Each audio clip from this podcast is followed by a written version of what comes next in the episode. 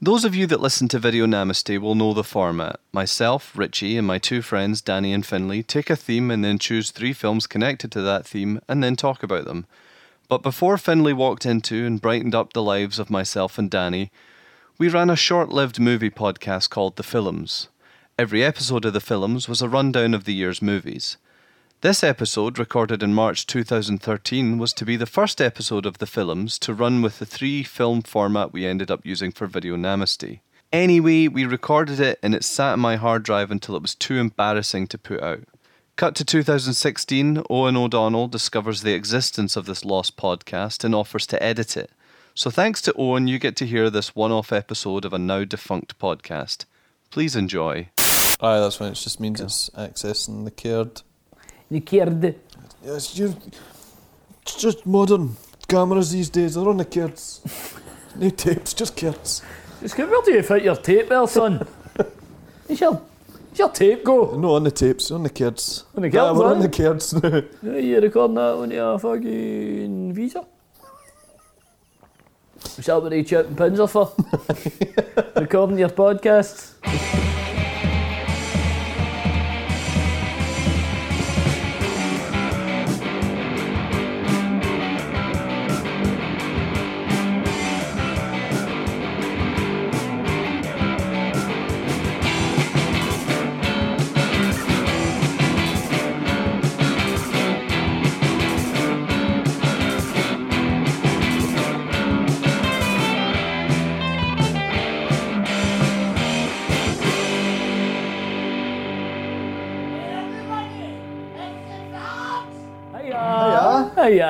And uh, welcome to the films. Uh, part two. Film, films podcast part two. This, well, is this, is this part two or is this the first like two. official one? Episode two, sorry. Aye, because the last episode we did two, we did two parts for one episode, Aye. and we talked all night. This is only going to be one.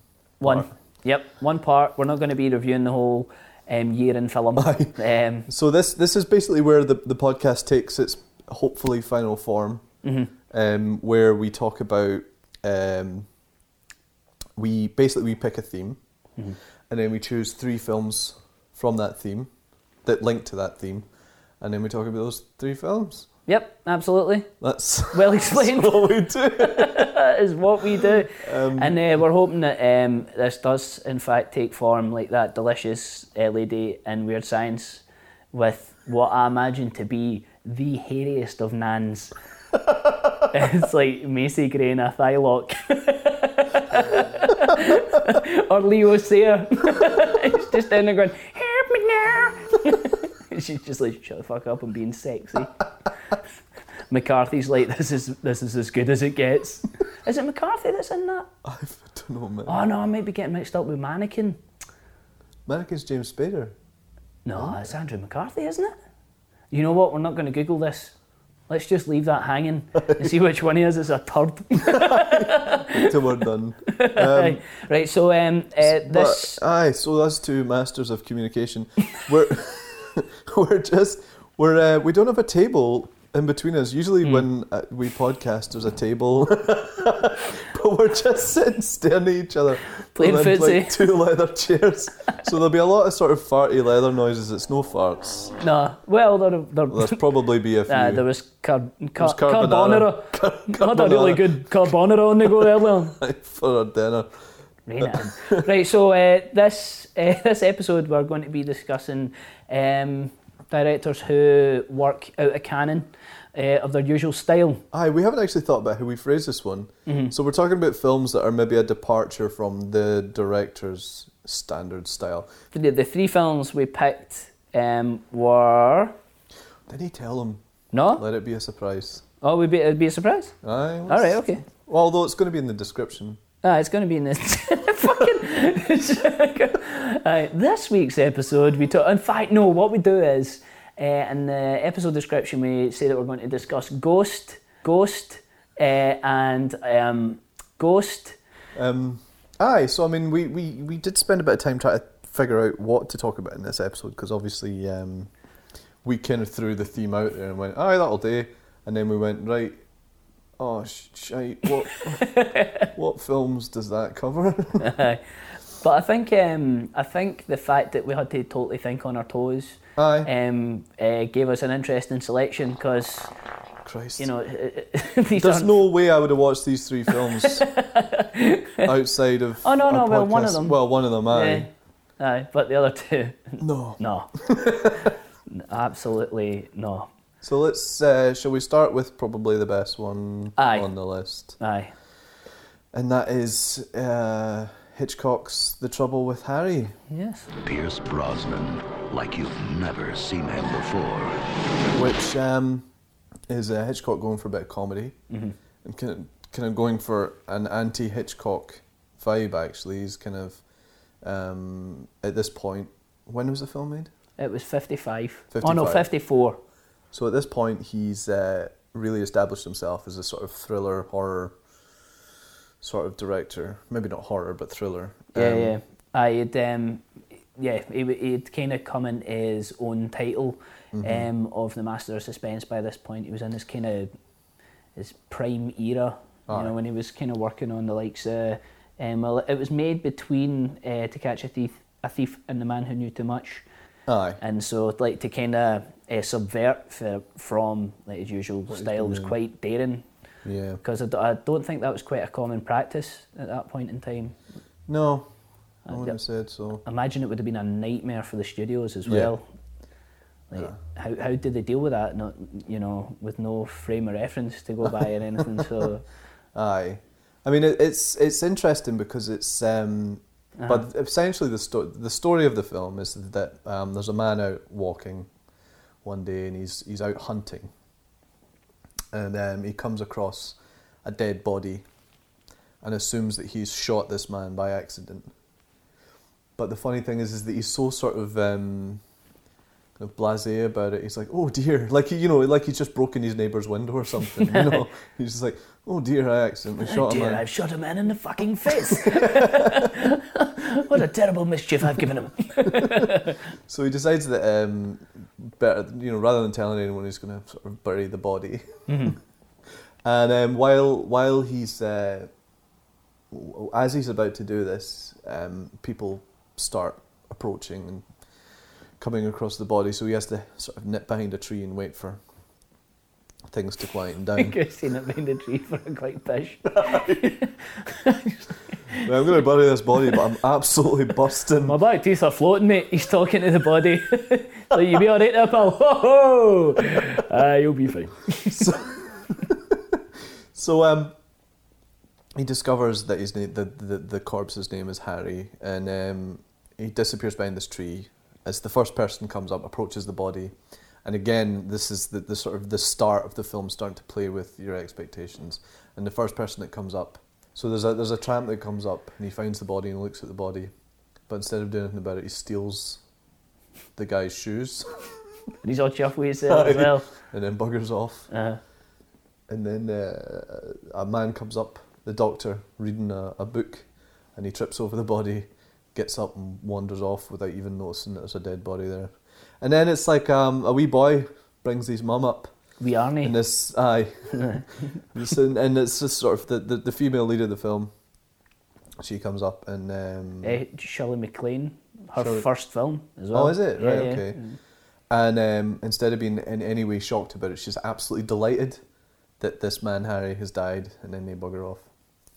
Oh, and then um, the other lead female character in the film, Oh yeah, I used to be squeezed. aye, Aye, old Helen, food down the road. whatever. Old Helen. Old Helen. Old Helen comes up. Hello, how are you? And he starts getting all he starts getting all smooth with her as yeah, well. yeah, yeah. And then at one point, this is uh, kind of like an interesting sign of the times. At one point, they're chatting away to each other, and because, like, I, I get this whenever I watch uh, a film that was made, like, even 80s and prior, Mm-hmm, like, uh, I, I'm very conscious of uh, the, you know, the, the the time in which the film set, and Yeah.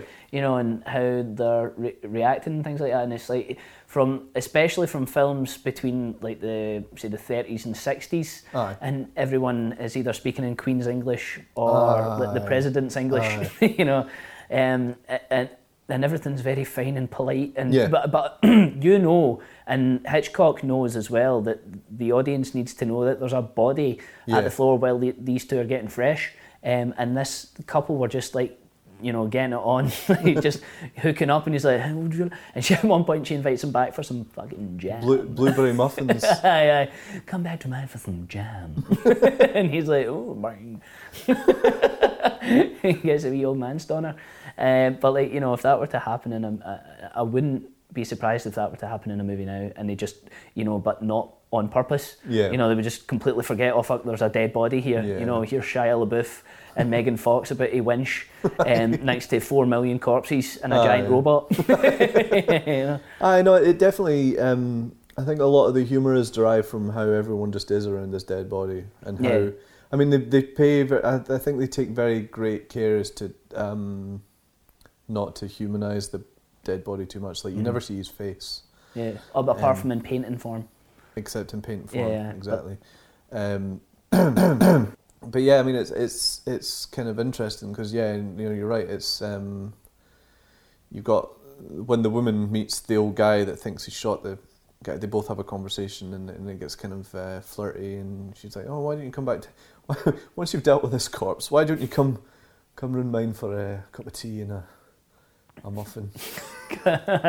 Well, that's the thing. Um, that was something else we were talking about in terms of uh, how they dealt with a lot of the sexual undertones of the, of the film, because, like you know, in order to kind of step round um, the Well, this is- criteria yeah, for censorship, they This had is the to. thing, like you obviously you, saw, you used to see films like this when you were a kid, and you missed all of this. And it's Yeah. only when you return to like older cinema as an adult that you sort of start to pick up how they communicate sex, Mm-hmm.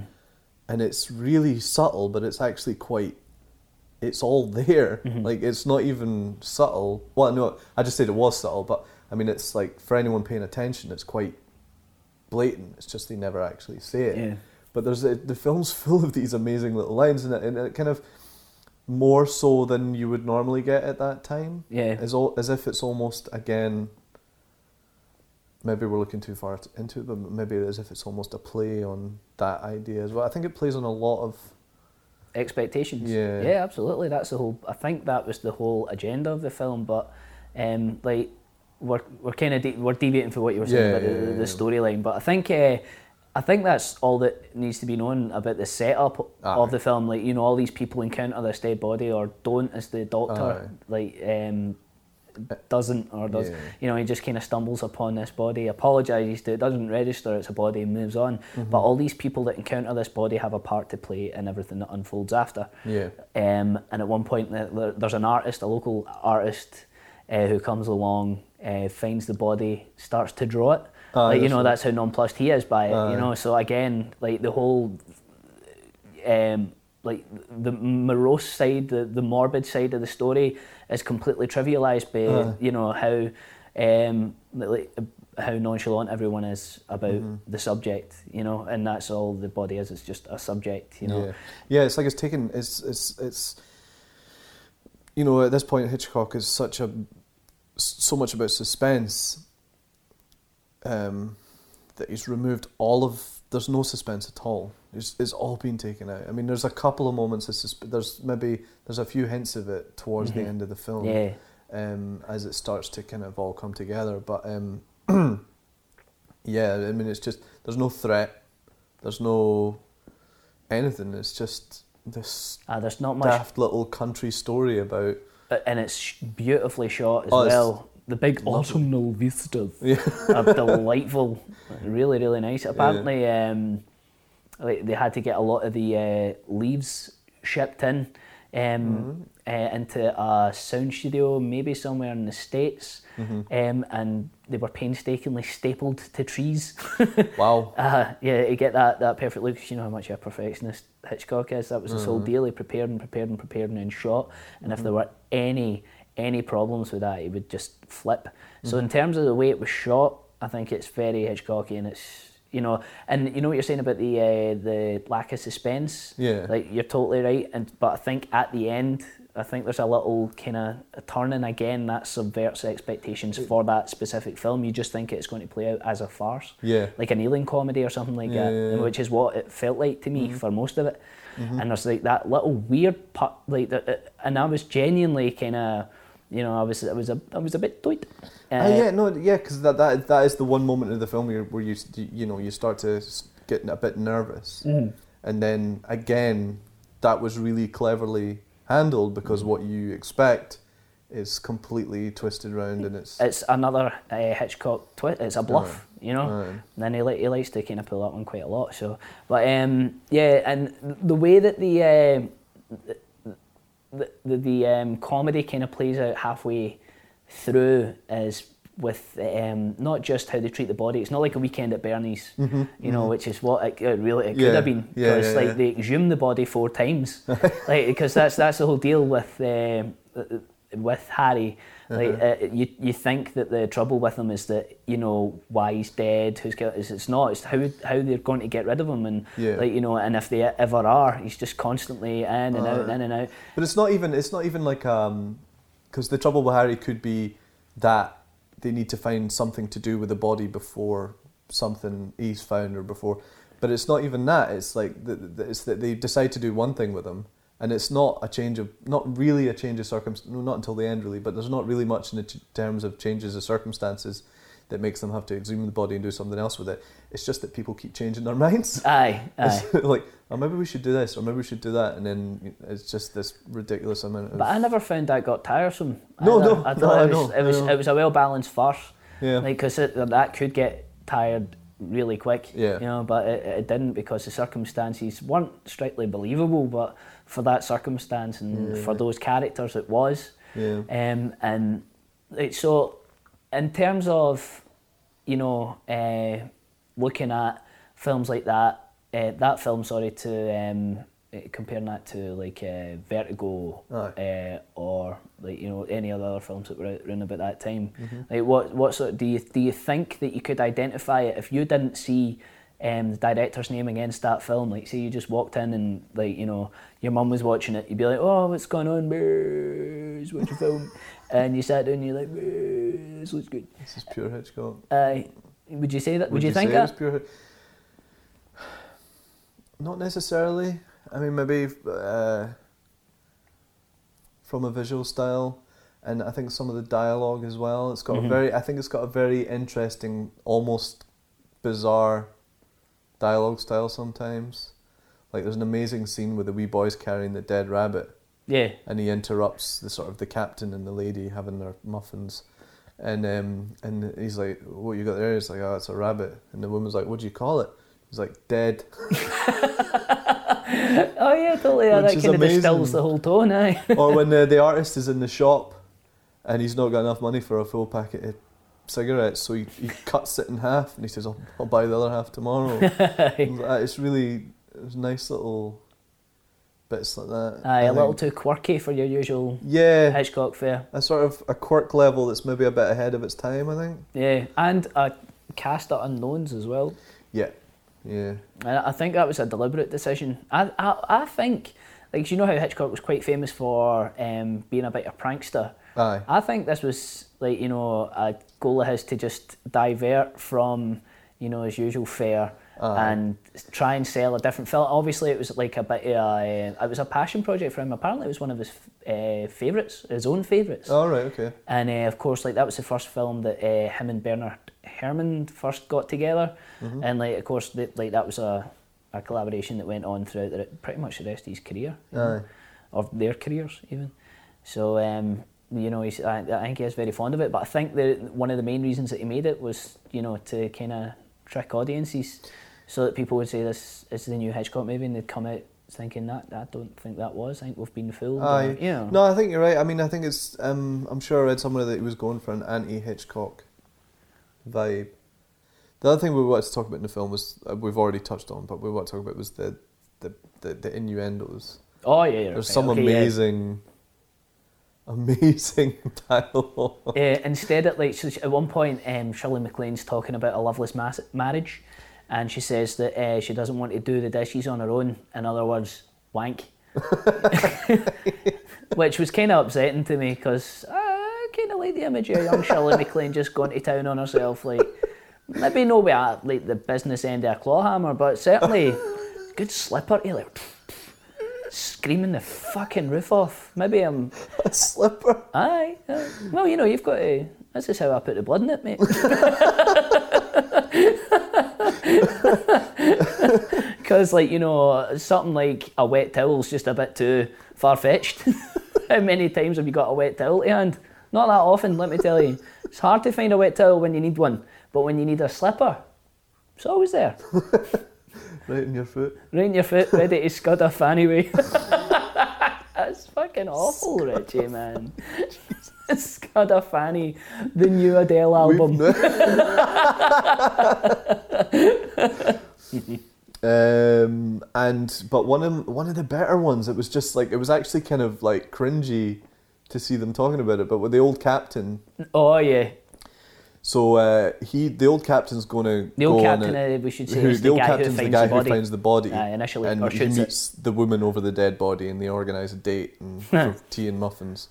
So he's talking to the the artist, the younger artist, dude, about his upcoming date, and um, the I think it's the artist dude that says to him, um, you know, no man has ever crossed her threshold. Oh, that's it, yeah. Aye. And then he sort of, the captain kind of claps his hands in delight and says, She's a very well preserved woman. And the thing about a good preserve is that it eventually has to be opened. Yeah, totally. That's the one that got me. I know because some of them are quite. Because like a, a, huge part of this film um, is um, like there's a huge sexual current running through Yeah. it. You know, Yeah. like, and all of these characters kind of have to restrain this. And um, the artist um, who meets Shirley MacLaine, like he instantly tries to woo her. Yeah. You know, and there's some amazing sleazing going on Yeah. from this guy to Some subtle, some not so subtle. He's effectively just saying, "Hun, get your rat out."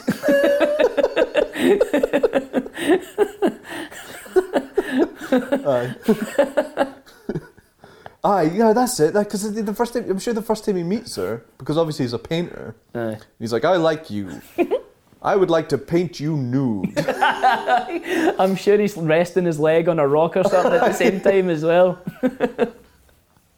But the best thing was her reaction to it. She just kind of brushes it off. It's like, well, know the day, pal. Not in so many words, but I can't remember exactly what Aye, it you have to put a ring on it first. I'm no a whore. the next thing you know, he's like, "Well, you marry me, baby. I want to cross your threshold. Open you up like a reserve." She's like, "Ah, "That's all right. I'm ringing now." She just throws out her slippers. That's the final scene. She gets rid of them. I'll no need these. oh, Never look at a pair of slippers in a film again. But Aye, so um, what was your overall impression then of uh, Trouble with Harry? Trouble with Harry. Um, well, it's one of those films that when you think about it afterwards, you realise that you kind of liked it. Yeah. That you, the, the more you think about it, the more you liked it. But I think at the time as you're watching it, that thing that probably caused it to be more of a critical failure in, or commercial failure in the states, where nothing does happen. Um, Christ it plays it plays on you and then when it's it's only after that you've watched it that you realize that you have been played. And it's very much like uh, the film that we mentioned earlier the the David Lynch one Straight Story that does Yeah, aye. exactly the same mm-hmm. thing all the way through it. Aye, and you you have the exact same feeling all the way through it because you mm-hmm. your head immediately goes right well this is going to happen and then it doesn't and this is going to happen and it just never none of that stuff ever happens and it just but when you think about it afterwards, you're like, I like that. I like that. That's that, that was an interesting mm-hmm. move. You get like a retrospective appreciation Yeah. for it. There's so much. It's it's quite it's quite rich, mm-hmm. like for dialogue, Yeah. plot, and uh, like uh, there's there's instant um, clicks that I mm-hmm. got for like the cinematography. yeah, the acting, Shirley MacLaine in particular, she's just a wee ball of charisma. She's fucking great. Yeah. Really, really good facial expressions too. Um, and quite a lot of cocked eyebrows, you know. There's, Oh, there's quite a lot of hints that need to be dropped here, and all the actors serve really well. And as like you know, as a cast of unknowns, they do a pretty fine job, Yeah. you know, altogether. But yeah, I'm fully with you on the retrospective appreciation. But um, I don't know. I think I could identify it as a Hitchcock movie if I didn't if I didn't know if I just walked in on it. Um, but I think it's purely because of those things I was talking about, the instant appeal Yeah. and what makes it a Hitchcock movie. You know, the the the, the subtle build up of tension near the end, and um, like the, there was no. Uh, the the only kind of main Hitchcock trademark that I didn't really notice that much was the uh, something that Tarantino's nabbed the major plot twist halfway through. Like, it, that propels the rest of the film. There's a MacGuffin in this too. Aye. So like you know those those are the main things. But stylistically, it's miles away from Aye. you know. And, um, in terms of tone, I mean like Yeah, no, absolutely. not visual style or anything like Yeah. that. But Yeah. Aye. So there you go. That was uh, trouble with Harry. Thankfully, I don't think we spoiled too much of it, no, no. but I think you should definitely watch that one. Yeah. Uh, I'm not sure about the next two. so, um, so up next, up next, uh, this was Danny's choice. Aye. Um, we have the Wiz. Pierce Brosnan, like you've never seen him before. The Wiz, which is a Motown Production. remake, Motown production. of a Broadway show. Yes, a Broadway show that is a um, a remake of The Wizard of Oz Mm-hmm. with an all black cast. That's right. Yep. And um, the the the cast is quite incredible. Will we talk? Will we talk about the director first? The who were because obviously. Oh, right, okay, We're talking yeah, about the director, don't we? Right. Okay. Yeah. so Um, specifically, Christ. aye. Um, this director, uh, I think he's probably the most. This is probably the most prominent deviation. Yeah. Uh, out of all the films that we're going to talk about, because this guy is usually directed like cop thrillers, psychodramas, uh, courtroom dramas. Yeah. Uh, you see, he's had like he's an actor's director. Yeah. He's been absolutely adorned with um, awards. Probably used to working with a low budget and things as well. Absolutely, aye. Um, well, he was famous for working within budget and within time. Yeah. That's why he actually got hired for this because it was such a huge production. Right. They needed someone that they could rely on. Yeah. Um, and it's the director of this is Sidney Lumet. Sidney Lumet, director of Twelve Angry Men, Aye, Dog, Day, Afternoon, and Serpico. And, aye.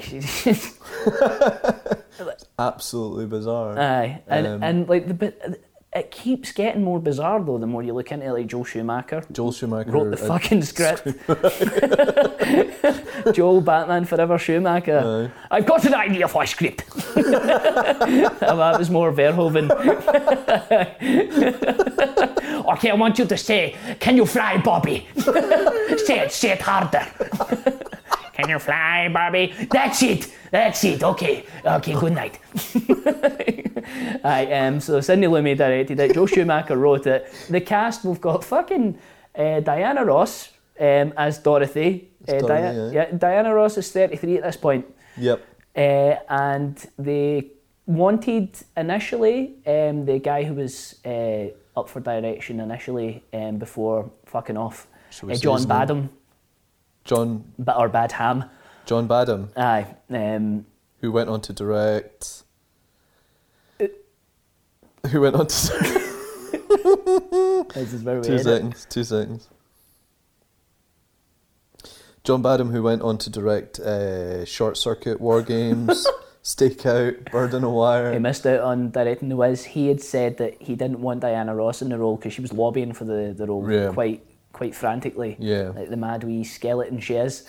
um, just, I want this job! Like just constantly at John Badham's window like a fucking creep. I want this job! Just up there like a Cheshire cat with that big skeletal smile.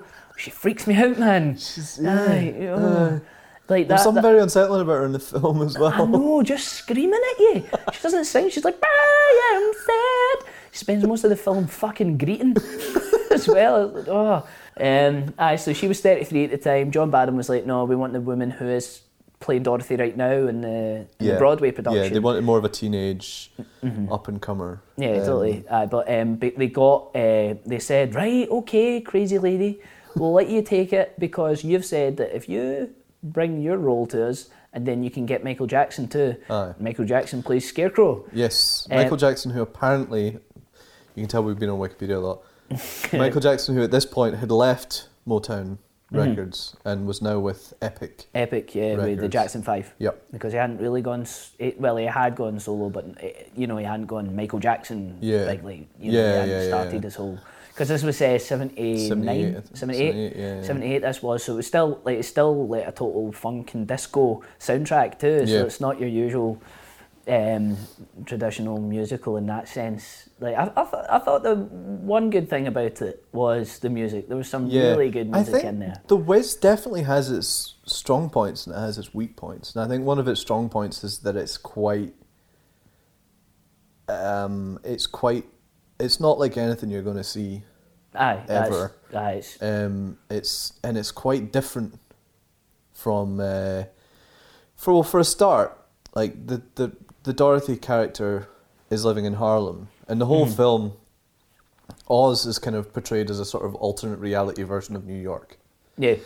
and um, Aye, so the yellow brick road goes from like the slums across the Brooklyn Bridge, yeah, um, over uh, into. it goes into the subways, it goes Mm-hmm. Over the bridge, it sort of takes them into the, the, the plaza of the World Trade Center, and yeah, and uh, the sun doesn't rise. A big apple does. yeah, And that, that aye, it, a little bit of foreshadowing there for what actually happens in the future. Like, this is Apple taking over. Yeah, we bought the sun. it's an apple now, and it only rises over New York. Aye. Um, but there's a lot of sort of uh, and the music. The music is genuinely really good in it. The uh, makeup uh, is fantastic, and we just found out it was Stan Winston. Stan Winston was sort of Yeah. head makeup artist. Yeah, Yeah. that's pretty decent. Um, that's good news. Yeah, no, there's there's some there's some good makeup, there's some bad makeup. I like Michael Jackson. Michael Let's talk about Michael Jackson first, Yeah, because this is his, his film debut. Yeah. Um, which of course geared him up for his uh, multi-award winning performance in Moonwalker. Moonwalker. uh, Uh-huh. um, and it, he's uh, he's a scarecrow, and like he's got this whole um, wobbly leg. He's got the whole jelly leg thing down, and that he looks Yeah. like he's just absolutely smashed the dishes about half a dozen toddlers. So he's burst. He's Aye. just floating all about the place. Well, apparently he put a lot of work into his uh, uh, into the role. Like he really, really prepared. Hold Aye. on, again. What was it, gazelles or something like that? I watched footage of gazelles. Um, fuck, where is it? Shows pre-production and development.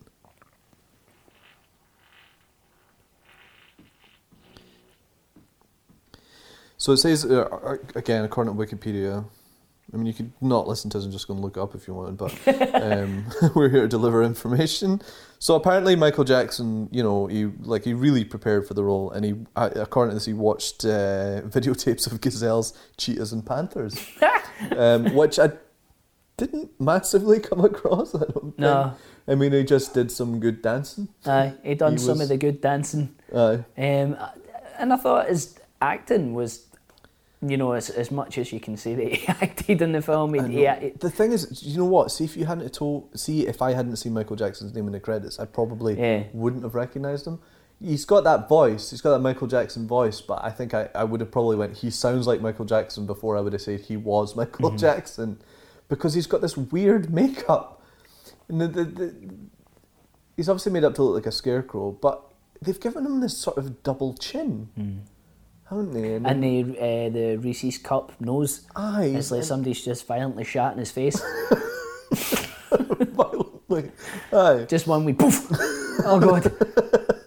just like a wee Flat- tiny one with the density of plutonium flattened his Flattened nose. his nose. like a wee Reese's cup, Aye. a wee stinky cup. Yeah, yeah. It's like they're yeah, yeah, yeah. It's like they're yeah, yeah, yeah. It's like they're yeah, and then yeah, yeah. It's like they're yeah, but it, but he's yeah, yeah. It's like they're yeah, and then but it, but he's. Hi, no, the, his makeup's totally bizarre. His makeup But is, the is make- pretty shocking. But, But, the quality of the makeup in the film overall is really, really Ah. good. Like the um the Tin Man, the Tin Man's makeup is really good. Mm-hmm. Actually, I was quite impressed with his one. And um, like a few of the more incidental characters too, and like I mean, you know, everything from the costume design, set design. Some of them Mm-hmm. are really really stunning. And there's like a lot of the thing that I really enjoyed about it was um, a lot of the what's now considered traditional effects. Yeah. You know, there's a lot of matte paintings in it, Yep. and um, there's a there's a lot of uh, uh, cle- like sound studio Yeah. um, shots. Like there's one outside the the library. Um, what I like to call the Ghostbusters library, Aye. and um, the lion kind of comes out the mold of one of the lions on the uh, side of the staircase, and that was uh, Lumet's one of Lumet's uh, initial concepts. Is he wanted to um, really root it in um, a lot of New York's landmarks and Yeah. everything like that, but apparently. Um, like uh, there was a lot of script tinkering and creative control from Motown and the studios and stuff um, that dictated that he couldn't have his own vision. Yeah. And he said that um, he considers that film a disaster of his Right. um, which is I think is quite harsh because Mm-hmm. given what he had to work with, yeah. I thought he made quite he made quite a few bad decisions in that he he shot it he shot it underlit. I thought it was It's very It's dark. dark, It's uh, very dark. but that gives and it I an thought, unusual Well, yeah, no, I thought that was a. I thought that was like a decision to make it, like like the sort of flips, the flip side of Wizard of Oz, because obviously Wizard of Oz is such a ridiculously colourful and bright it's film. a big te- it's a technical Yeah, it's a movie. That's the whole point of it. It goes Yeah. from black and white to, to yeah, technicolor. exactly. And um, and this is a sort of this is quite a dark urban Mm. kind of version of it. And I think it's interesting how what you say about the the landmarks. Obviously, they've taken out a lot of the landmarks, but in many ways, it's you can tell it's New York. Mm-hmm. Like there's a lot of like the way that they use the subways and, and, and the way that the, the under the subway comes to life and attacks That's them and stuff. And, and they've got the they've got the, the Brooklyn Bridge Mm. and things like that. So it's I think it, that idea still comes through a lot. Um, Christ. So I think uh, yeah no that they've done quite well in that respect. But it's uh, yeah no I, I I actually thought that the lighting was a was just a creative choice and maybe in, in retrospect maybe at the time it wouldn't have been a, a it would have been a less popular thing to do but I think Mhm. it's more popular now do you know what it came to underlight things than yeah, it is to, aye, than it was that's back what then. happens. Like I think Fincher's had a big role to Mhm. play in that. and Mhm. Certainly after like Seven and Fight Club, huge Mhm. commercial successes, and Or sort of they did it or when they started doing it on TV in the nineties as well. They just Oh, they yeah. realized that if they turned all the lights off, everything would the look more production value expensive. uh, kind of increases, or it appears to be so anyway. Aye, Aye. aye. Um, it kind of reminded me of, weirdly enough, uh, the whole time I was watching The Wiz, just in terms of um, reworking a like a, a such a, a highly revered um, Christ. what do you call it? Uh, yeah, Not no, film, but property. yeah, Like such a highly revered property to to make that your own, um, but still appease the fans must be tough. And Yeah. I think it, like what it kept reminding me of was Teenage Mutant Ninja Turtles, right? Uh-huh. Um, because that that that had uh, quite a going with you notable budget. with you here, yeah. Aye. right, okay, bear with me, right? Uh, but it's it's quite a dark film in a lot of ways. Teenage Yeah. Mutant Ninja Turtles, you know, it The deals live, with so you talk about the, the first live action one. yeah, the first live Yeah. action one. Yeah, yeah. Not, not Secret of the Ooze or anything like that. Like just the first live action one, which I still I, I love that movie, man. It's flawed, but you know it kind of uh, gives it more character. Right, so um, it's underlit. Uh-huh. It takes a highly revered property, Mm-hmm. reworks it, um, adds a lot more bleak undertones to what was already pretty bleak, but just brings it a lot more to the forefront with the, with the Wiz. Yeah. Um, it's urban decay. There's a lot of emphasis on urban decay Yeah. in that, and that's the one kind of there's a- interesting thing about social yeah. commentary with the film.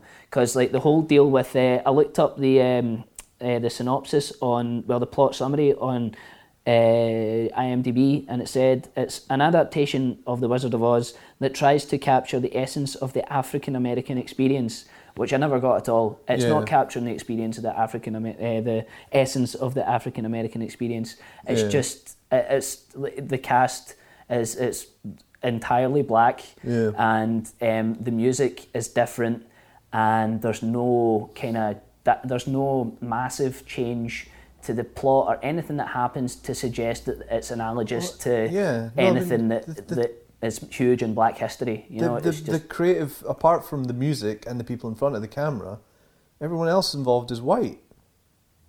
Aye. So I mean, Lumet involved. aye. Yeah. I think that's what makes it such a bizarre choice for Lumet. Yeah. Is like you know, it's, uh, he's you know, it's, it's never been a huge. I mean, he's t- you know he kind of touched on um, segregation and things in Dog Day Afternoon, and Aye. you know, but just briefly, you know, just a, a tiny bit, but. Um, yeah, aye. Um, so back to the turtles thing. Yeah, sorry, okay, yeah. So we've got um, Underlit uh, takes a uh, highly revered uh, property and does something, you know, a little more bleak with it, Uh-huh. and it, it fails to It does fail uh, to a certain degree in that it tries to make a fun.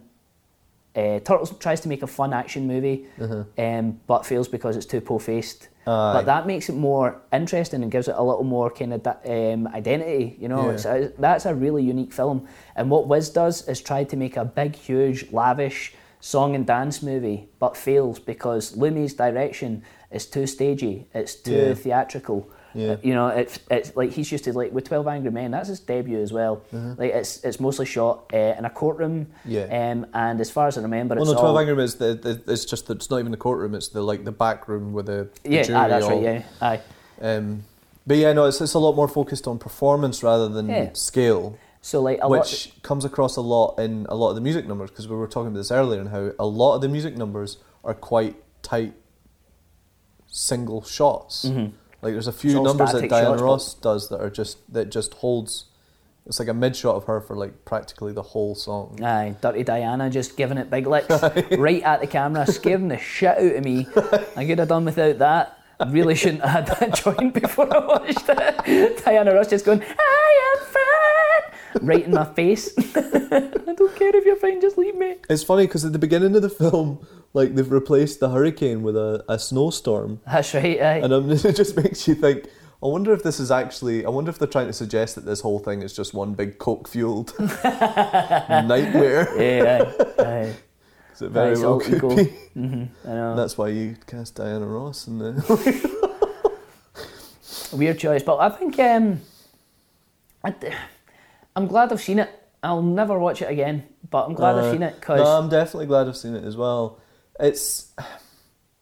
It's one of those things. That, at, at the, the first hour, after it's again what we were talking about earlier, and exactly what you said as well. I was one hour into it. I watched this in bits through the, the whole day. So when I was one hour into it, I was like, "This film is amazing. I love this."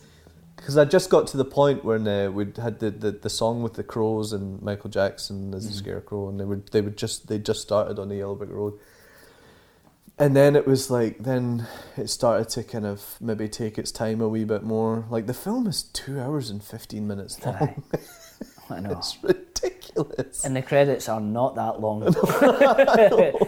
it's, I know, uh, it's, it's a, it's lo- like I think when you get to like the hour mark, as you say, things start to get a little tedious. Yeah, there's um, there's a scene where they get to the Emerald City, um, and uh, you can see that it's making a point. But they get to the Emerald City and it's all green, and then they all have a song about how green is the only color that they care about. That's the only thing that they would be seen. They wouldn't be seen dead wearing any other kind of color. And then this voice from above of the wizard The Wiz comes up. The Wiz says, you know, um, Should we say who the Wiz is? Who? Ah, his name's at the beginning. His opening credits, The Wiz is played by Richard Pryor. It's not a surprise. It should have been. Yeah, I think it should have been because the way his reveal would have been a lot cooler. Yeah, 'cause, if like, he pops his head up because he's he's hiding the eye behind. of aye. his, a huge, um, massive metallic uh, effigy of his face. Yeah. And then when when um, when they leave and, and the, the the head kind of stops talking, Richard Pryor's kind of head pops up and you just see his eyes keeking over the, but in that amazing sort of Richard Pryor look. Aye. Like, oh, and that would have been that would have been amazing. Like had you not known, but it says at the beginning of the film featuring Richard Pryor and the, the trailer too. I had And- look at the trailer Oh, because I right, wanted to see how they marketed it. Um, and it's quite interesting. They just show a clip of every song and dance number, every single one. Jesus. Aye. Um, and so anyway, so they get to the Emerald City, and then this, so they have the the whole number about the color green, and then the voice comes out and says, "Okay, everything's yellow now. Yellow's the color that I love, or the yellow's the color that everyone's going to love now." And then everyone um, starts singing about yellow, but then they have a third number about the color red after that, and you can see that it's making a. They could have all done. They could have done this in one song, And it could have been funny. and it could have been funny, and it was Instead kind of of. It was obviously making a statement about sort of fashion and how. Uh, and how um, kind of shallow a lot of people are, Aye. and they, they- you know they just have to be told what's cool and, And I think that was the whole point of like how these characters are in the Wiz too, not just the comment that they're Yeah. making, but like you know that people of Emerald City are fickle, and the Wiz is in control. You Yeah. know? And he's like, right, okay, fuck it, we're wearing yellow now, Aye. and everyone's like, woo, yellow, woo, spell. But yeah, no, it, it, it definitely takes way too long to make its point. Uh-huh. And then it feels like every location that they get to has to have at least two musical numbers I know. just to kind of get the most out of it. Mhm. I think it could have been a really, I think it could have been a brilliant film because it has some amazing moments. I think, and Mhm. and like I said before, like I was really getting into it, and then kind of losing it a bit around about the two-hour mark.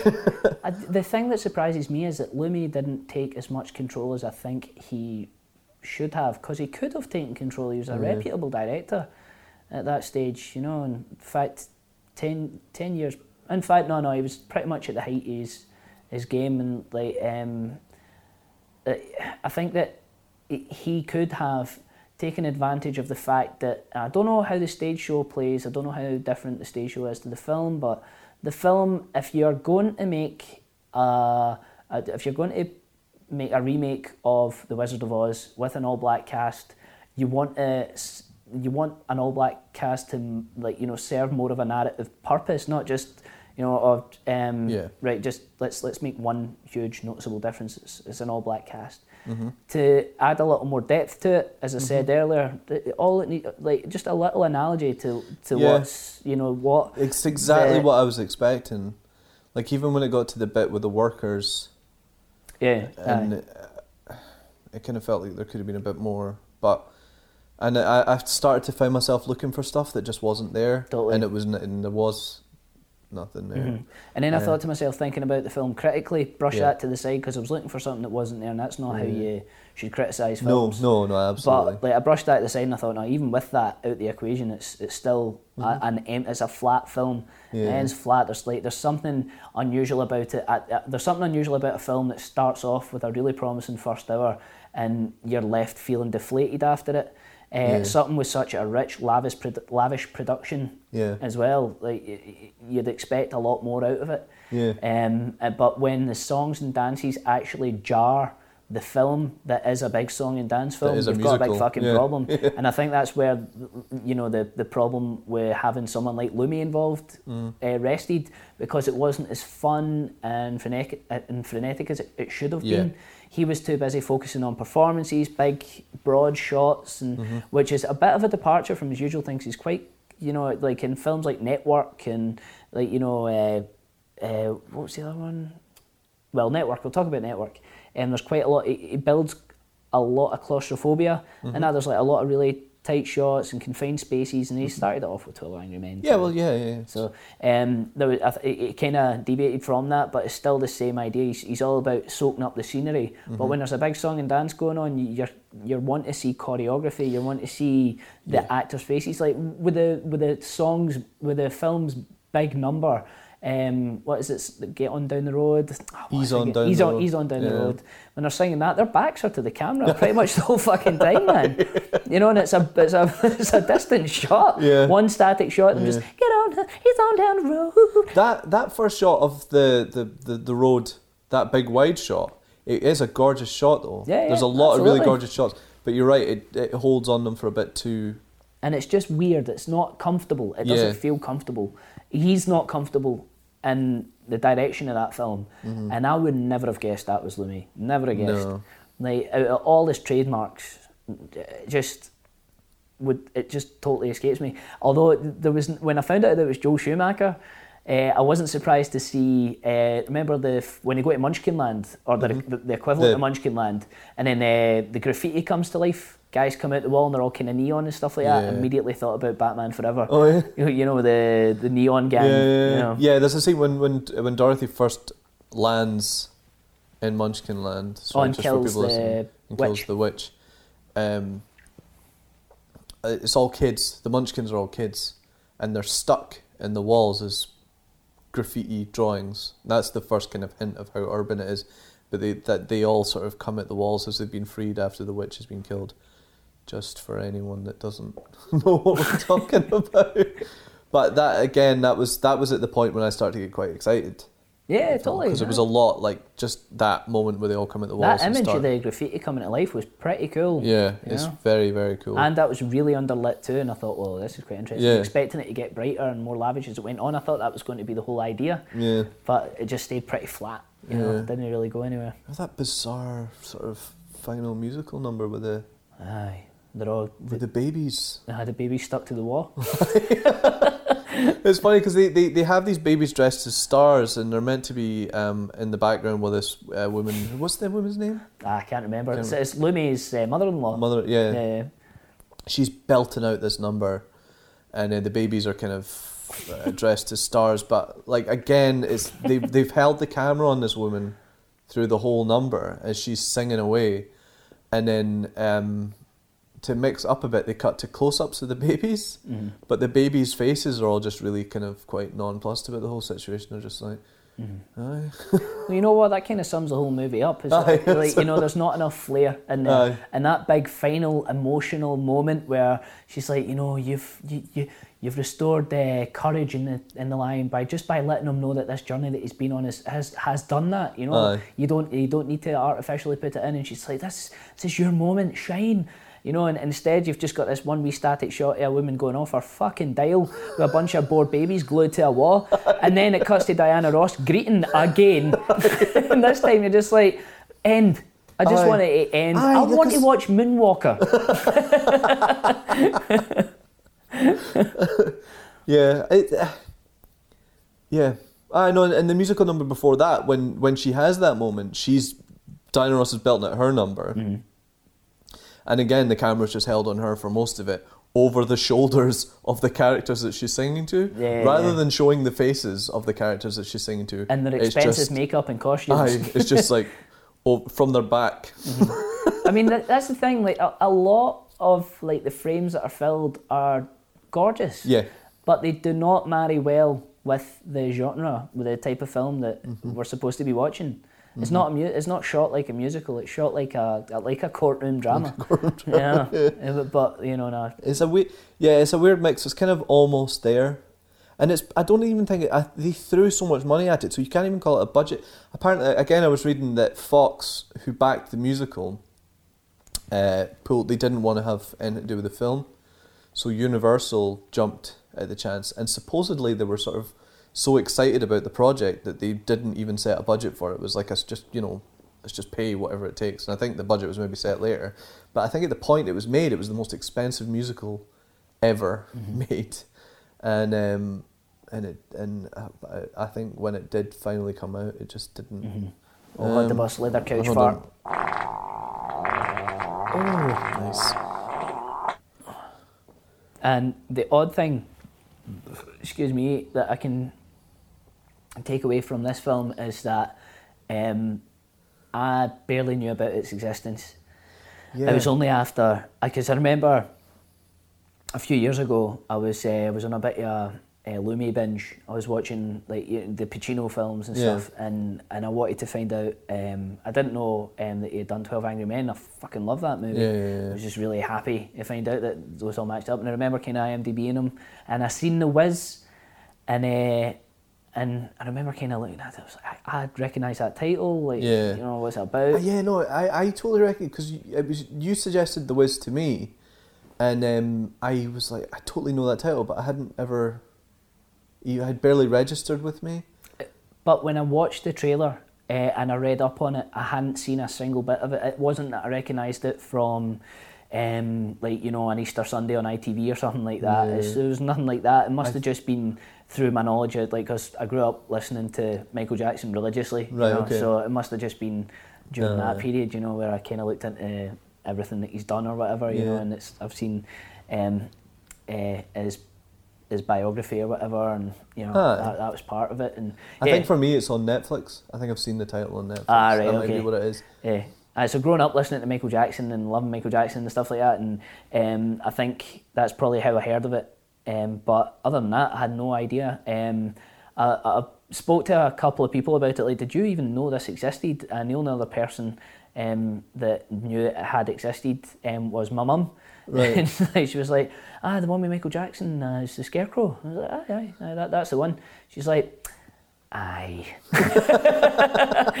so she remembered it, not very fondly, but I don't know. I think um, overall impression from uh, the Wiz was Lumet shouldn't have been hired to direct it. Yeah.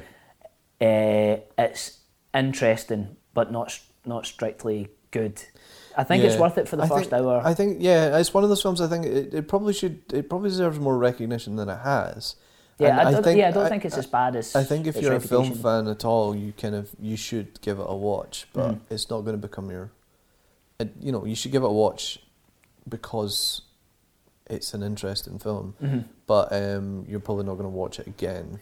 And I kind of like seeing um, not not bad films, but um, films that didn't quite work out. Yeah. because you get an idea what you get an they were idea of what for. they were. Yeah, exactly. and and that t- that to me kind of um, that that projects more of you know what the director was in the original intention and Yeah. stuff. Sometimes you know I get more of an impression of what they wanted to communicate.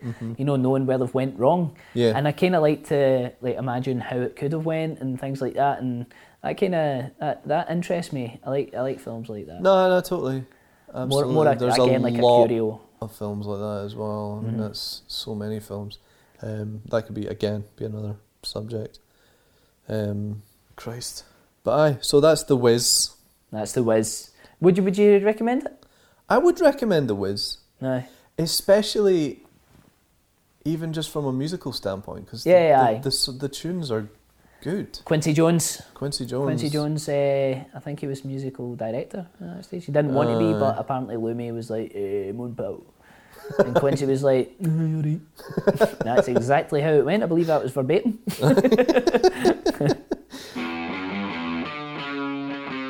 So, in terms of, I mean, the the the, the, the, I mean, the, the, the musicals kind of segues nicely almost into our next film. Yeah, yeah. yeah.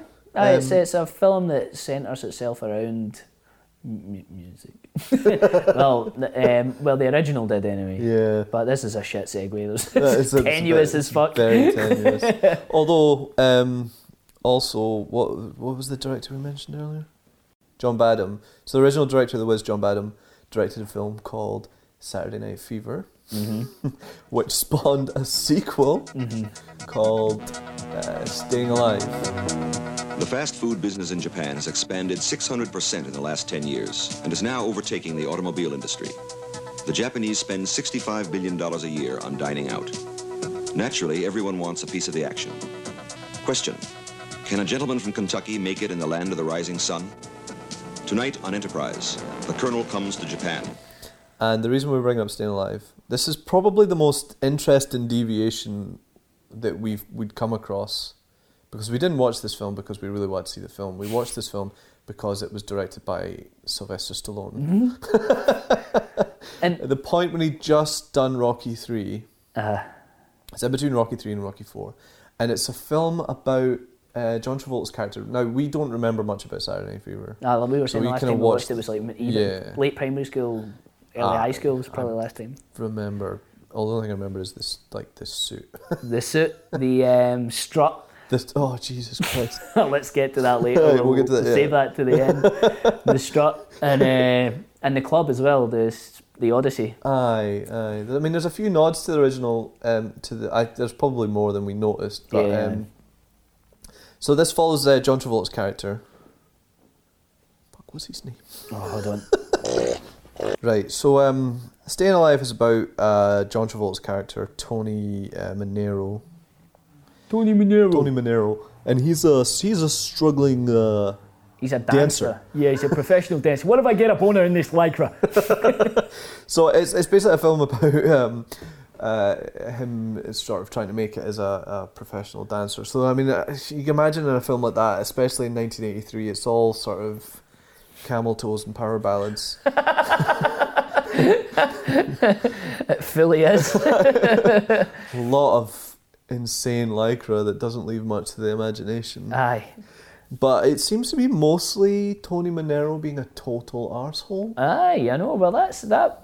Like, you know, at first it was quite interesting because you're thinking, this guy is an absolute prick, and he's kind of like the anti-Rocky in a lot of Yeah. ways. You don't root for him at all. No, no. And you want him to, you want him to fail. Like, remember, like an hour in, we were like, fucking fail. I believe we actually. Although worryingly, watching it, that's coming from just our standpoint. You're wondering, is that was that the intention? Aye. Although I think no, I, actually no, I think it is the intention because uh, the, it trips him up, trips him up halfway through the film. Aye. But essentially, Tony Manero, he's a struggling dancer. He's got this uh, girlfriend, um, Uh, Jackie.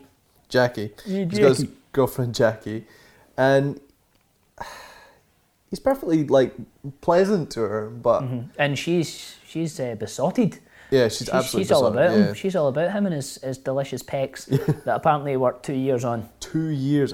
Yeah, there's a, the, according to IM, the IMDb trivia page, uh, Travolta trained for two years with Stallone on uh, on this film.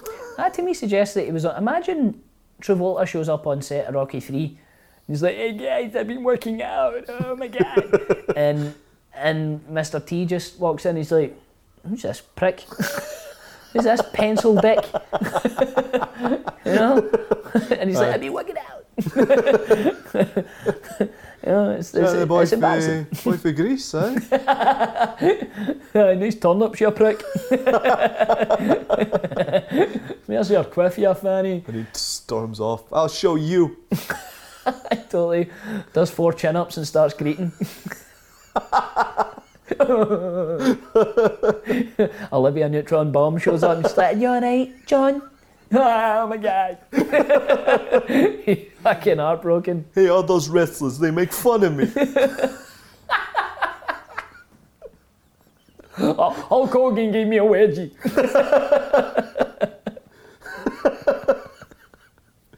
I'll show them. I'll be in the best dance movie of all time. Oh, but a very successful dance movie as well. Stallone directed a successful dance movie. And like, like Successful the year it came out. aye, yeah, yeah, the probably- top 10 of the year, 83. Yeah. Aye. But um, so Tony Manero, he's a struggling dancer, and uh, he's got this, you know, lovely girlfriend, and he meets this uh, uh, this English Rose. young English dancer, Uh, and he attempts to chat her up in his standard sleazy way. Um, Oh, some he delightful lays some lines. ah, insane lines on her. I might drop some in. Pierce Brosnan, like you've never seen him before. And then um, she slams the door in his face. And then when he fails with the charm, he comes in all aggressive, like, what the fuck are you playing at? You nearly broke my face. uh, kicks in the door, gets a bit rapey. and then she's like, all right, I'll go away. I know. oh God! I know, I know. It's a This, bit. this is the first sign of him being a total arsehole. But Yeah. he's doing this all the while He's supposed quite to be with Jackie. blatantly, you know, they, they show him sort of saying bye to her and giving her a kiss and a cuddle and all that and send her on her way and then off chatting up this other lassie. And um, basically, the English lassie does to her, him, what he's been doing to women. She takes him out, takes her back to, takes him back to hers, gets it on with him and then kicks him out. Aye. And I think that, that bothers him slightly, and he becomes slightly. Um, emasculated a bit. Yeah, yeah, I don't think this is really as deep as the film intends, but Yeah. this is our interpretation. yeah. And um, he sort of starts to obsess over over her slightly, and maybe comes on a bit too strong, and she pams him off, basically not in a good way. um, um, and this causes him. This causes his now his other girlfriend to kind of she sort of finds out and gets really pissed off. Aye. They break up, and then about midway through the film, he sort of goes, "I've been an asshole," and then um, Aye, she goes off with uh, oh, Frank Stallone. Frank Stallone. uh, Frank Stallone Oh my God, he Frank Sta- delivers his performance of a lifetime in this. It's unbelievable. His pelvis does things. His Frank- pout does things. So um, Jackie, is it Jackie? Yeah, yeah. So Jackie is in a band, She's a lead singer in this band. Oh, and the fuck. first time, the first time you meet Frank Stallone's character, he's playing guitar next to Jackie. and, um, it's almost as if he's eyeing her up with his hips. he just keeps swinging them at her, and and then when she leaves, for some reason, leaves the stage mid mid-set. mid number, uh, to talk to um, uh, Tony. He's just staring at her the whole time, and Tony's giving him eyes to say, "What? What's this boy's deal?" Uh, giving up a gammy mouth pout. and winning. It's oh, it's unbelievable. But the uh, the soundtrack is quite spectacular. It's it's uh, it's still Vince DiCola. It's Mm-hmm. still uh, in terms of like Rocky. It's obviously like the same. You Yeah. know, musical trip, and obviously his brothers are still involved. Uh, Frank's playing a lot and singing a lot, Yeah. and uh, he's he's the sex appeal of the film. Not not Travolta's two year abs. it's it's it's Frank Stallone's pelvis. So um, aye, oh, Jesus, those those moves. But um, so I know. I mean, he realizes halfway through that he's been in a in a total arsehole, and he. So the the second half of the film is about him trying to. Well, he doesn't. It doesn't take long. The the the, the girl that he's treated like absolute dog shit just comes running back to him mm. after like an insanely long dance sequence. Yeah. Which is, I think we both agreed, was just a sex scene with Oh yeah, um, soft focus dance moves. I know it lasted an entire fucking song, and they were as it was. It was. It was like I expected. I would expect less from a Shannon Tweed film. you'd switch over and you'd be like, "Yes, I'm getting the slipper out." Aye. so um, you know, so after that, the, the little dance number, uh, they get back together, and then he, the the two of them have to be in a stage production with the English girl, yeah, who then becomes the villain. Um, strangely enough, because of her vagina. but yeah, essentially, yeah. Um, so it's like w- w- with with this English character, I can't remember her name. No, no, I can. Uh, she, But she, with this character, you have potential. The first half of the film was was a, a sort of, you know, like almost it was turning the idea on its head. The idea of, uh, you know, her playing him rather than the other way around. But then she becomes a total. She becomes becomes, an arsehole. the arsehole for it. Um, and talk about double standards I know, I know. Terrible. Um, Yeah, so she becomes the villain. She um she tries to uh, not take over the the end performance, but uh, certainly doesn't let him shine. And at one point, even says, "You've not got it." you've not got it. and so I yeah. think, and I remember, I The- thought the- that was the end of that song and dance number, but he, it- he, it he nailed it. They both nailed it. But then the fucking second act starts. Yeah, yeah I mean the, the, the climax of the, the film is, is basically the final Broadway show, and um, he has to dance with her in a sort of quite an intimate number, but they have to kind of be professional about it. But it all starts to come out, and he kind of triumphs. I mean, and, and and to be fair, at the end they both come out kind of on top, but he does it by hijacking the show. the show. I mean, we're kind of going a bit, being a bit more spoilerific than we Yeah, I know, normally I know. are, but I think in this, this is the only circumstance I think we can get away with being spoilerific because it's essential that we talk about the entire film Yeah. to contrast it with any other film from the same director. Yeah. You can't just, you know, talk about the tone of it. It's not that simple. Yeah. You know, we kind of need to. And to be fair, these films, with the exception of The Trouble of Harry, eh, you know, I wouldn't strictly recommend them. so, yeah, you know. especially not this one, unless you're there's like a group of you and you're really drunk. yeah. Oh, do you know what, man? Staying Alive would be a great film to watch with uh, a good few drinks. Yeah. That'd be. I mean, you could get a good drinking game out of that as well. Like every time you see Lycra, the first time Travolta gets taps off, which is only ten minutes in, did we say? Yeah, no, Aye. it was, wasn't even. It was like six. Oh, it was six minutes six in. Yeah, because I put my money down on actually fifteen minutes in. mentally noted the timer if I remember rightly. when we were watching. but um, I know the the first taps I've seen with with with uh, Travolta, he's washing his clothes in the shower. he's having a shower, but his clo- he's all his clothes are hanging up around him. He's scrubbing the soap on Aye. his shirt and stuff. Totally. Um, Yeah, but let's. but anyway, yeah. And it, and that is very spoilerific, but we can't let this go by the very last scene, right after all this has been through, all these conflictions and everything like that. Uh, Yeah. A character, he's learnt so much about himself, and this girlfriend, this Jackie lass, she's finally he's Yeah. he's won her. Yeah. He's won her back. They've had a wee kiss. He's looked at the English rose and said, She's you. yeah. The, the English lassie at the end of the film comes running back to him and basically says, "Hey, do you want to? You uh, you want to come round to mine later?" And he's like, "No, I'm going to see my girlfriend." And then they go through and they have a wee kiss.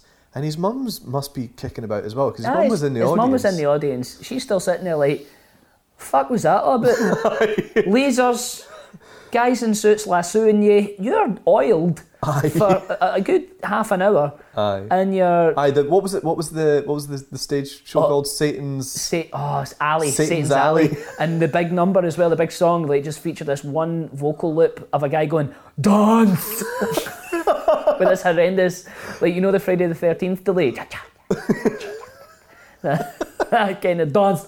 It's horrendous. Oh, there's some incredible. Aye, so the mum's still in the audience Yeah. at this point. He's told the English Rose to fuck off. He's just winched Jackie whilst looking at the English Rose like, I've won, ruin you. And then all of a sudden she's like, hey, let's go back and make some blueberry jam in my pants or whatever romantic kind of Stallone film. And then he's went, oh, I just want to strut. Kicks the door in and then walking down the street. "Hey, You can't hear. And he's totally nailing it. He's got the knuckles out walking that going on. Aye. And his ass is so fucking horrendously perky. I know there's even a guy like leaning against the wall that gives him a look I totally as he like- walks past, and he's just he, yeah. Uh, you've just won at life, mate. well the, the done. closing is just incredible. I mean, it, it totally takes you completely by surprise as well because it's like it's it. I always thought of a, a strut as just you know it's a confident walk and it's and it's just something that someone has. It's not someone does as an activity. it's like I'm away for a game of football. You come in, no mate. I'm going to spend the afternoon strutting. Aye, he makes a job of saying, I want to strut. I want to strut, and then he goes sort and of struts. and then there's a wee kind of just before the credits roll. Aye. He's at um oh where where is it? New York again? Times Square, Times. Square, yeah, that's it. He crosses the road at Times Square and then he kind of st- uh, he smiles, but they they just as he walks about to walk off camera and they freeze it and then they fade him off and then they roll the credits. The it's credits just roll, aye. utterly incredible. Takes you so by surprise as well because you're just like not not in it well in a good way in the fact that it's absolutely hilarious because you're just like what did that is that is this happening? Aye, What did, is- did I just watch that? I know. But you know what, man? The whole time I was watching it, I was thinking, this isn't a boot in the arse off the Rocky. Like, Aye. in terms of, um, you know, a, a, a guy struggling to win at his own game. yeah Um, it's that simple. That's, you know, he's, he's, he's got a wee bit, um, he's, he's got a wee bit of adversity to overcome. And, uh, and this adversity as opposed to like you know winning a boxing match Aye. is being a performer in a big show yeah uh, so it has to struggle to get to the top um, there's a lot of homoeroticism Yeah. um, there's a lot a lot more It, like for me the whole film was just you know the um, Apollo and Rocky scene on the beach Aye. it was like that for Yeah, yeah, yeah. like you know pretty much 90 minutes and uh, there's like there's the montage the training montage before the show Aye. and instead of like you know like, instead of the the big fight with Clubber Lang you've you've got the dance off with dan- with uh, bitch Woman, Yeah. you know who he has to defeat and then um, yes it's about whether or not he, he succeeds and remember I was expecting him to fail just as Aye. does in Rocky or whatever so um, yeah. Uh, I, I, I had a lot in common in that sense, um, but the only thing that was missing was uh, good stuff, like boxing. it being quite good. Aye, like, you know, like, I mean, but it- well, yeah, and also the fact that the main character spends half the film being an arsehole yeah, yeah. is difficult. But you know, I thought like that's, that's quite an interesting of- choice for aye. Stallone. You know, he's, he's obviously what set himself a challenge. He's wanting to make an, an arsehole likable. I don't think he succeeds though. And the script's a bit of it's a mess. The Aye. dialogue's shocking. Where like a lot of the dialogue in, um, say for example, Rocky, and Rocky Two to a certain extent, um, like you know, there's there's and Balboa. Uh, Yeah. as well. There's there's some you know there's some fucking cheesy dialogue in there, but I think overall this the script is quite well constructed. There's you know there's a good grounded plot and it flows. You Yeah. Know? Uh, this film doesn't have that. yeah, don't I think I think it's interesting that it comes between Rocky three and four because Yeah. Rocky three, um, Rocky one and two are kind of quite. Uh, they were ma- they're maybe a bit more serious kind of quality kind of new Hollywood style films. Mhm. And then Rocky three, you've just kind of got to that point where the eighties is starting to creep in, and you've got a nice balance of like the seri- the kind of the high quality and the high qualityness. That's a fucking word. the the the um the quality levels of one and two. Not that I'm saying that the Well, you mean the four is a bad quality? film. No, I just I just mean in terms of um. Uh, what's the word? Why would the word- I'm not saying that Rocky one and two are highbrow films. Nah, but, But yeah, you, aye. you know what I mean. I think it's like the thing with Rocky one the and two is- when it's three's the, the, the kind of the, the mix between four and 2 Mm-hmm. and then four kind of just tips right into eightiesville, Aye. where it's like all insane music and montages all over the place and and it's it's all about big flexing guns. exactly. And instead of big flexing guns, we've got wee flexing guns and massive dance moves. The dance Aye. moves are hilariously camp as well. Like Travolta, like one minute is just having a wee blather and then they're like five, six, seven, eight, and he's just straight into it, just utter drama. Oh man, some of the poses that he pulls as well. Aye. Like, there was, yeah, it's the way that he moves. That's right. It's the way that he that he it starts a dance. You could be you be standing about all loose and everything, and then suddenly he'll go sort of like panther. Aye, he'll prowl. And there's even a shot where he prowls at the camera. It's Aye. this horrible handheld shot when he's following you. You're just like, oh, oh god, I've got a horrendously guilty boner.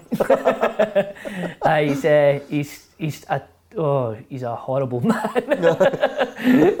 just so, oh, just so oily. I know, he's just constantly oiled in that film too. even When he's in the shower, water's just running off him like a duck's arse. Travolta is a walking duck's arse.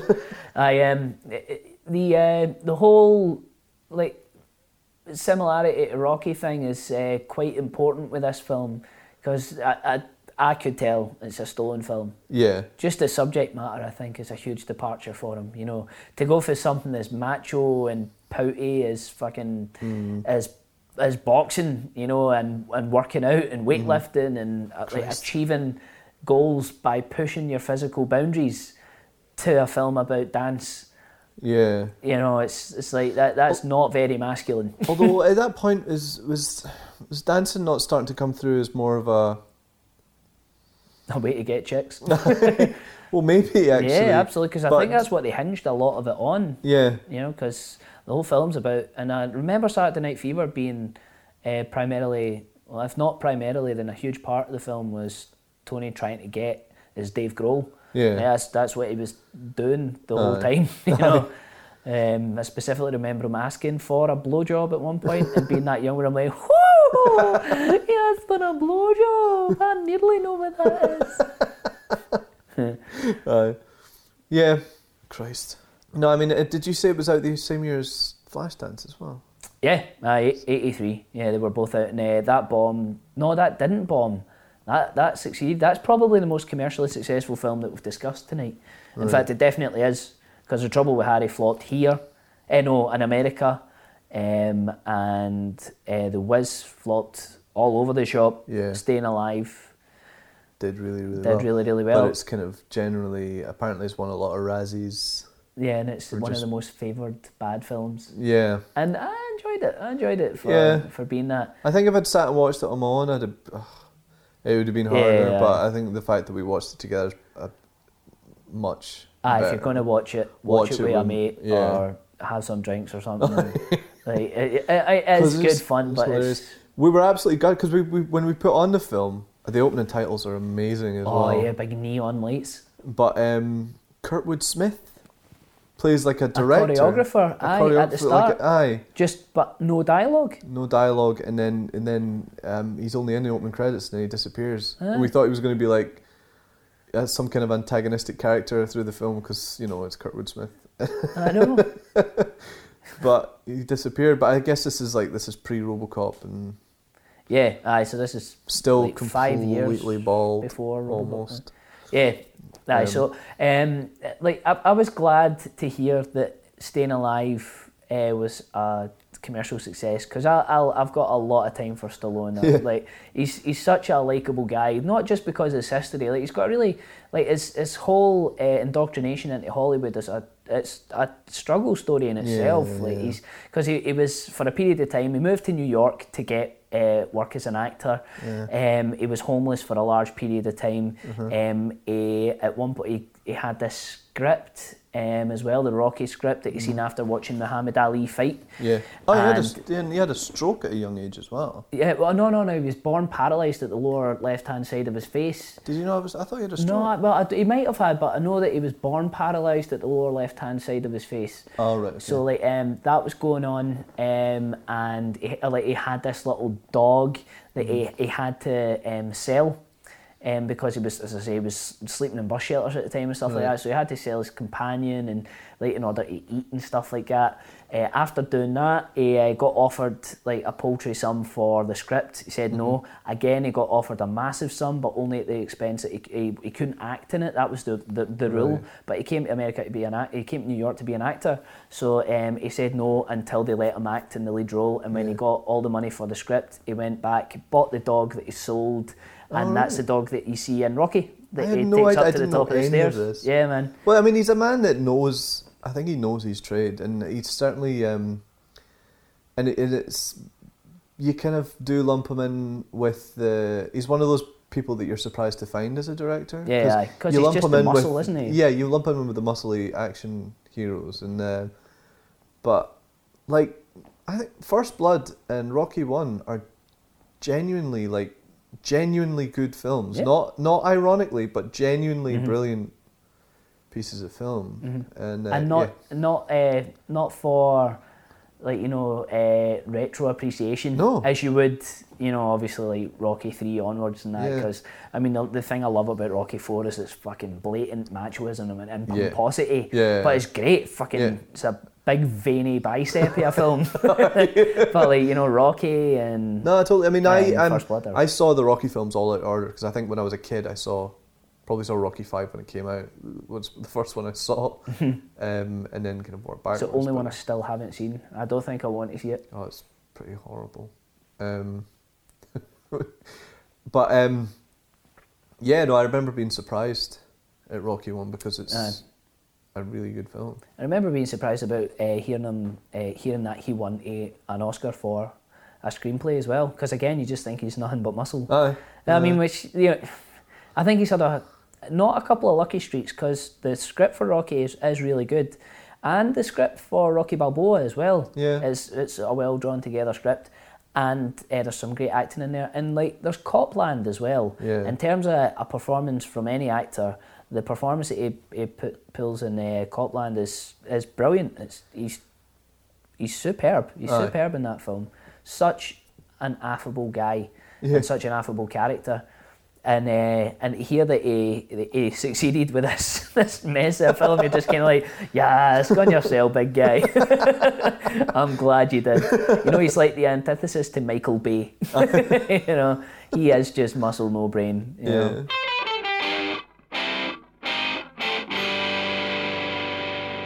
Yeah, totally. So I mean, um, I wish I could remember who. Somebody on Twitter made me aware of this film, and I have to say it was like an absolute belter for the the the subject Yeah. that we chose. So Aye, thank. In fact, this, we should take this moment to thank uh, everybody for the feedback for uh, the first. aye, we had a lot of because we kind of expected to put it out there maybe for like twelve people to listen to or something. But we had quite a lot of uh, good feedback in that one, which was quite. We were both very humbled by. Absolutely, aye. Um, Thanks. thanks very much. Thanks for that. aye, so um, if uh, if you have any more questions for us or Uh-huh. any suggestions, anything like that, just let us know. I'm uh, Lurpak Shakur. Lurpak um, like the butter, Shakur like the rapper, like the deed rapper. rapper. and uh, I'm at Laszlo L E S L O rather than Z. Laszlo Panaflex. Is there a wee underscore between there? There's a Laszlo underscore Panaflex. Yeah, yeah. Um, and you can find us on Twitter and you can ask us questions. We're on Tumblr as well. Obviously, you've, the you've Tumblr, either the- got the- this for Tumblr or Probably- iTunes. Yeah, yeah. Um, Um, yeah. I'll I'll be I'll be posting some. I'll be blogging. I think I'll be blogging. I've been thinking about blogging, and I think yeah, I'm going to blog. It's all going to be about John Carpenter. Absolutely fucking everything. It's amazing we've managed to avoid talking about John Carpenter. Aye, so really. far I've got an idea for an absolute huge episode. We're just going to talk about the thing for five hours. Let's see how many fucking listeners we get then. Eh? Oh man. No, but um, to uh, to summarise for the show. To summarise, aye. Um, what do you? Uh, what film surprised you most as uh, a successful departure from uh, the usual canon, the director's usual canon? The uh, I guess in terms of style, Staying Alive didn't surprise me that much because it had that '80s kind of. Apart from the fact, Peacock. yeah, yeah. laid it, yeah. Um, probably The Wiz. I would say The Wiz is the biggest, the most unusual departure. Especially you've got a double whammy there. You've got Joel Schumacher and Sidney Lumet. Mm-hmm. Um, but the one I enjoyed the most would be The Trouble with Harry. Yeah, you think that the, that uh, Hitchcock then is That- that was he a was very- the most successful in yeah. like you know deviating from his Yeah, usual that was the most self-aware one. I think. Well, it absolutely was the most self-aware. Yeah, because It was a, yeah. a very, it was a concerted effort to um, be anti-Hitchcock. Um, what about Oh, you? Yeah, aye. Well, aye, Hitchcock, and mainly because um, at one point uh, I can't remember who's saying it, but two of the characters are having a discussion, and someone says who done it, and then is corrected by another character who said who did it. Who did- So oh, like yeah. that sends up the entire genre that he's kind of a huge. Uh, he's at the forefront a- of, you know, he's he's Who- he's yeah. one of the, the, the granddaddies of the Who Done It film, you know, and you know to to correct one of the uh, one of the key characters uh, in that phrase, then like you know that's that's a good kind of way to parody one of your own creations. Yeah. So that because it was really self aware, and it was it was just generally it was a really it was a brilliant film. It was a brilliant film, and and it was one of those films that one of my favourite kind of films is that you can appreciate it more retrospectively. You know. It's interesting. I mean, for it to be a film that self-aware and that playing on expectations that much, because I think Hitchcock is one of the very kind of first directors where the director is more important than who was Yeah, aye. in the film itself. Actually, he was quoted as saying something about uh, the name attached to it has to be a sign of quality or something. Yeah. That's obviously not word for I mean, word. uh, also, I mean, at that time, it was just, it was all, you know, you'd be going to see the new Cary Grant movie, or you'd be going to see the new, um, fuck's sake, Jimmy Stewart. Jimmy uh, Stewart yeah, movie, yeah. Um, but it's very much you'd be going to see the new Hitchcock movie, Yeah. and that's he's one of the few directors at that time who could do something that would play on his own style, because the audience would be more aware of It- his It's style. like one of the few directors whose uh, name is as famous as the actors that are in the Yeah, films that he's exactly. making. You know, not many, not many directors like that. You know, Yeah. but yeah, And it's also just also it, it's just kind of interesting to see him doing what he wants to do at that time as well. Mm-hmm. Because even now, like, there's not many directors out there that can go out and just do whatever the hell they want to do. Mm-hmm. Um, so yeah, Aye. Um, so, what do you think failed the most? Um, at uh, which director do you think failed the most? At it being different. Yeah, yeah. yeah. I would say Stallone. What it be at It being making it, a different make it being a different. Oh right, and Yeah. that he just made pretty much the same movie, but with dance as opposed to boxing. Yeah, Right, yeah. right. Out of the out of the three we choose, I don't want to knock the knock Stones. It's not as if he set out to do something that was quite different. But I'd say Mm-hmm. out of the ones that are um, the one that is closest to being uh, of the director style would be Staying Alive. Yeah, yeah. I think the one that failed the most at trying to, the director that failed the most at trying to make a different kind of Or movie trying was be different. Yeah, Aye, yeah, yeah. Was was Lumet with the Wiz, but it's it's it's kind of it's an awkward one because you don't want to say don't go and you, you, you don't want to say don't watch it, even though we've pretty much described the entire film because it is an in, they're all interesting watches. The Wiz and Staying Alive are interesting watches, Yeah. but they're like you know there are better films out there that I would sooner recommend. yeah, yeah, Yeah. yeah. But they, they they're interesting. Yeah. No, I mean the the Wiz. Um, it just, I think the problem with the Wiz is that there's a good film in there. It's just dropped the ball slightly, missed the mark, Aye. and other fucking cliches about not quite succeeding. Uh, they've missed the bus. Missed the bus. Aye, they've shot the bed. Aye, so um, yeah, that's uh, that's um, So that about wraps it up for our uh, our our wee uh, our wee podcast episode. But um, aye, so like I said, uh, Lurpak Shakur, Laszlo Panaflex on Twitter. If you want to suggest a theme to us, that's always welcome. So we're probably going to do more of these at some point. yeah. But I uh, really hope you enjoyed, and uh, we'll Hopefully, see you. See you. see you. Oh no, guys. You'll Hold on, hold on, hold on. I see some of you. Aye. Christ. Dear. Did you did you hear that? Good. uh, oh, And uh, we'll just, God, before I choke on Danny's fart. Um, aye, and go to the Fillums dot tum, the Fillums F I L L U M S, which I'm sure you know by now. dot tumblr dot com. that's the one. And thanks again for listening. Uh, we hope we can get you back soon. Get us on Twitter. Take it easy. Wank your dash, shag your man. Bye. Bye.